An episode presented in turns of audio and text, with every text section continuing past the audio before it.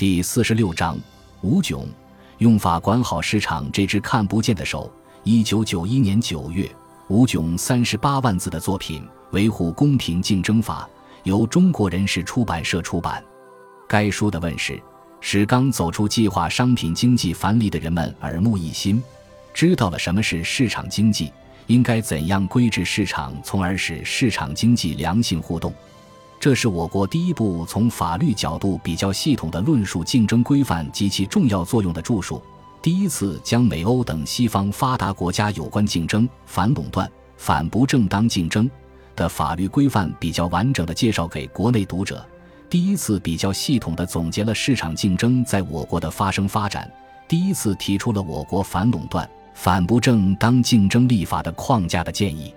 在书中，吴炯鲜明地指出。制定反不正当竞争法，不仅是建立社会主义市场经济体制、确立市场经济竞争基本规则的需要，也是使我国社会主义市场经济逐步与国际惯例接轨、扩大对外开放的需要。希望在社会充分论证的基础上，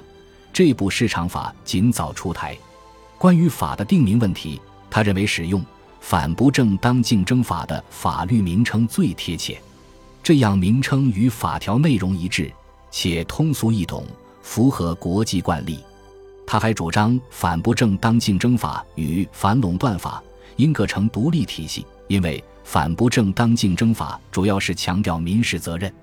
辅之以行政干预；而反垄断法主要是强调行政干预，辅之以刑事责任。以往很多竞争法的研究。主要强调竞争法是西方经济法的基石或经济宪法，在这种认识下，就不可能存在独立的社会主义竞争法，也就不可能有独立的社会主义竞争法研究。但是，吴炯没有人云亦云，而是进行了独立的判断和研究，力排众议，提出了与众不同的选题，并进行了深入细致的分析和研究。许多人曾认为。社会主义与市场竞争是截然对立的，很难找到结合点。但吴炯却通过自己的研究找到了结合的方式和途径。他认为，在以公有制为主体的经济体制下，市场竞争必然是有效竞争，必然是合作与竞争，是争取双赢的协同竞争，也必然是统筹发展的有序竞争。他认为，竞争法在调整内容时。必须与国际有关竞争法内容接轨，在调整手段上必然也是国家之手和市场之手并用。研究方法上，吴炯主张要对每个问题追根溯源，做到有理有据，要通过国内外横向的比较发现问题并解决问题。他说：“只有这样才能把自己的法学研究做到无懈可击。”吴炯在研究竞争的问题时，查阅大量史料文章。找寻竞争最早的出处，通过查阅，他发现“竞”字在《诗经》中已有，如商颂长发中“不竞不求”。竞争一词源于《庄子·齐物论》中有“竞有争”。之后，他翻阅大量国外资料，并从马克思原著中找到了关于竞争的相应依据。他对古今中外的相关竞争理论和竞争法理论进行了认真的梳理和考辨，澄清了以往的许多模糊认识，回答了实践中的一些新问题，提出了很多真知灼见，对于推进我国的竞争法理论和实践的发展具有很积极的意义。吴炯认为，市场竞争这只看不见的手和政府干预这只看得见的手应相互配合，发挥两手的积极作用，进行双向调节。认为应充分发挥竞争的长处、好的方面，抑制其短处、坏的方面。认为应综合各国竞争法要件，制定出既有社会主义特色，又能与各国竞争法相通的有中国特色的社会主义竞争法。他主持的关于社会主义竞争法国家科研项目，就社会主义竞争法的基础理论、社会主义竞争的调整内容与监管机制等方面做了专题研究。得到专家组的肯定。一九九三年，《中华人民共和国反不正当竞争法》由八届全国人大常委会三次会议通过，并于当年年底施行，有利于保障社会主义市场经济健康发展，鼓励和保护公平竞争，制止不正当竞争行为，保护经营者和消费者的合法权益。一九九四年一月，吴炯撰著的《反不正当竞争法答问》一书出版，这是中华人民共和国反不正当竞争法问世后最早出版的全市性工具书之一，有力推动了全民普法。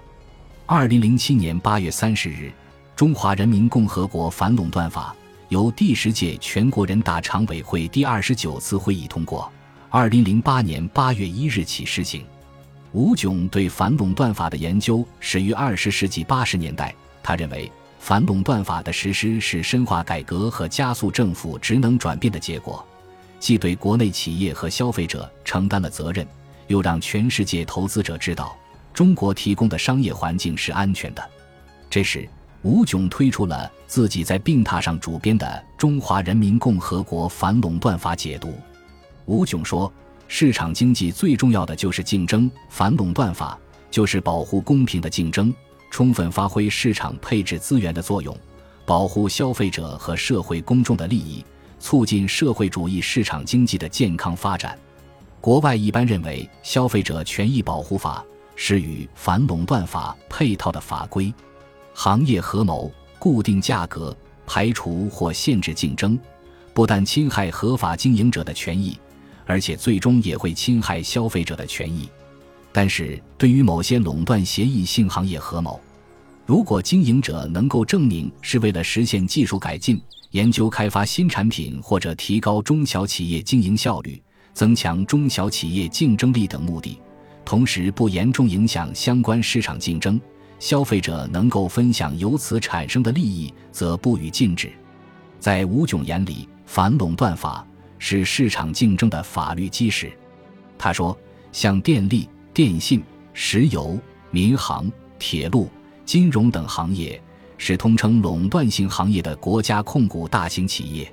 反垄断法对此如何规范，曾经争议很大。这些是过去称为自然垄断的行业，各国反垄断法都有对这些行业的豁免条款。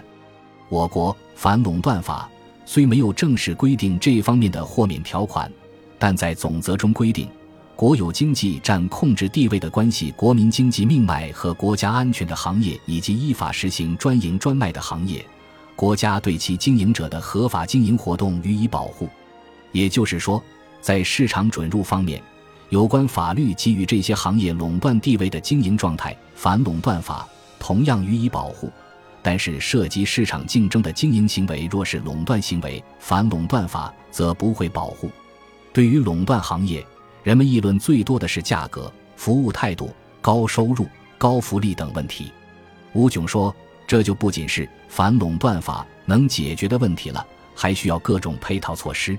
反垄断法并不反对垄断地位，